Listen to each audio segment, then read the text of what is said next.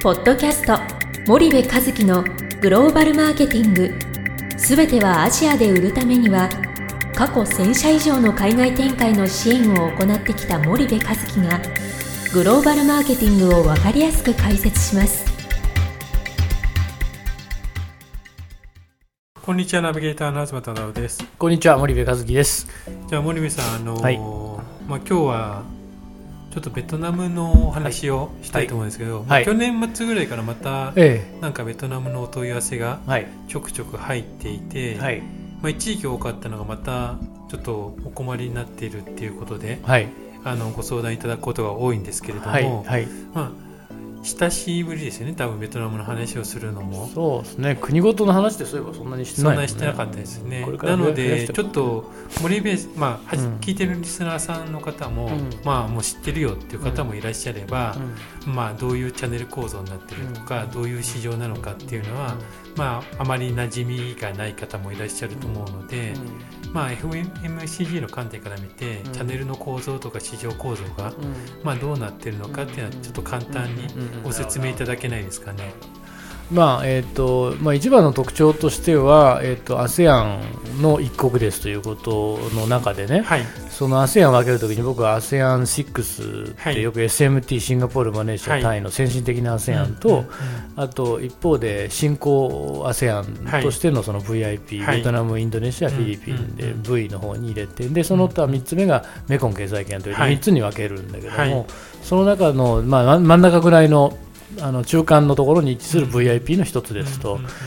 でベトナムに関してはその ASEAN6 だけでね SMT と VIP だけで言ったときに、えっと、最も近代小売の数が少ないのが、まあ、ベトナムで今現状2000店舗ぐらいかな。はいで一方で伝統小売が50万点ぐらいある市場なので原稿を持ったらもう確実に伝統小売をやらないと、うん。お儲かりません利益出ませんっていうね、うん。そういう市場の特性。はいだからで輸出でやっててもなかなか難しい市場、うんうんうん。あの FMCG にとってはね。はい。っていう市場かなというのと、あとハノイからホーチミンまで1500キロぐらいはい。縦長の国で、あの市場分布がやっぱりホーチミンえーのある南で5割、でハノイのある北上で3割、うん。うんダナンで10割その他10割みたいうん。あ10割じゃない 10%10% 10%なんで1割1割なんで、はい。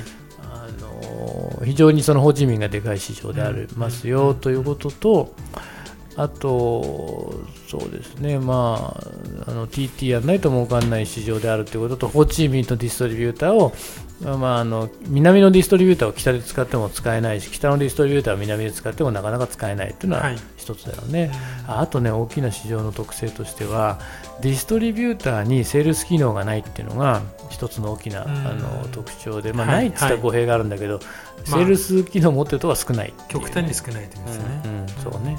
じゃあそのまあ一応概要をお話しいただいて、一番の特徴としてはやっぱそのディストリビューターのうん、があまりセールス機能を持ってない。持ち合わせてないっていうところなんですかうね。んうん、そうねあの他の国と比べて大きくやっぱりディストリビューションチャンネルを作るっていう観点で言ったらやっぱそこが一番違いますよね。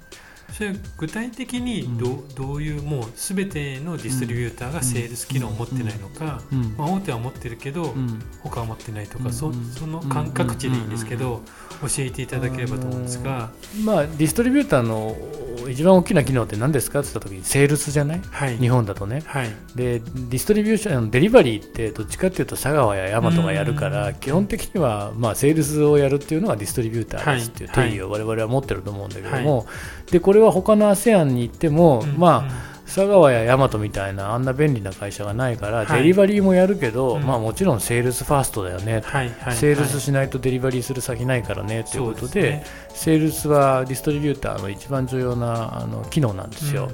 ただベトナムに関しては、うん。あまりにもまだこうさっき言ったように後進的なあの新興国であるということと、遅れてる SM、うん。あ VIP であるということと、うん。あともともともともとっていうか共産局じゃない。はい。だからあの売りに行くっていうよりかは買いに行くっていう話なんだよね、うん。工場が商品作ったはい。らもともとはその工場に取りに行くっていうね、うん。問屋がね、うん。うん。でそれをあの問屋がまた氷にあ氷が問屋に買いに行ってはいはいみたいな、はだから売ってやってるみたいなななんていうんだろうなその一時の中国じゃないけども、はい。そういう流れがあったので、うんとてつもなく遅れてますとその、はい。ディストリビューションということについて、うんうんでそうすると遅れてるので早くに参入した先進的なグローバル企業が自分たちでセールスだけをやってはい。でお前たちはディストリビューターだとデリバリーだけやれっていう、うんうんそんな時代がずっとあったんだよね。はいはいはい。なので認識としてディストリビューターの定義がそのデリバリーだけでもディストリビューターっていうね、定義になっちゃってるっていう。なので多くの企業で、えーそのなんだろう。そこにその難しさを感じてる。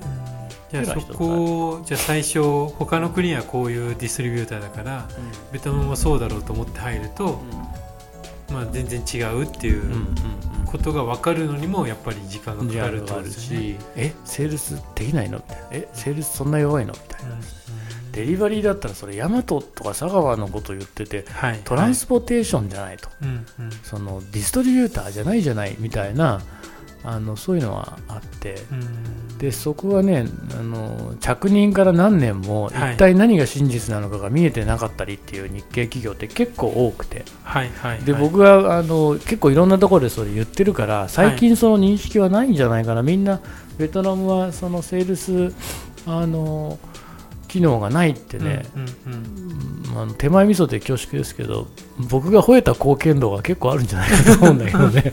相当言ったんでねないよないよってね、うん。うんじゃあそれはないということで分かりました。じゃあ森部さんあのまあちょっと時間が来たので今日はここまでにして、まあ、引き続きちょっとベトナムについてその辺の特徴も含めてもう少し整理してお聞きしたいと思います。はい。じゃあありがとうございました。はいありがとうございました本日のポッドキャストはいかがでしたか？番組では森部和樹へのご質問をお待ちしております。皆様からのご質問は番組を通じ匿名でお答えさせていただきます。podcast アットマーク spydergrp.com ポッドキャストアットマークスパイダー grp.com までたくさんのご質問をお待ちしております。それではまた次回お目にかかりましょう。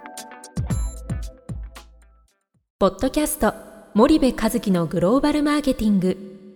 この番組はスパイダーイニシアティブ株式会社の提供によりお送りいたしました。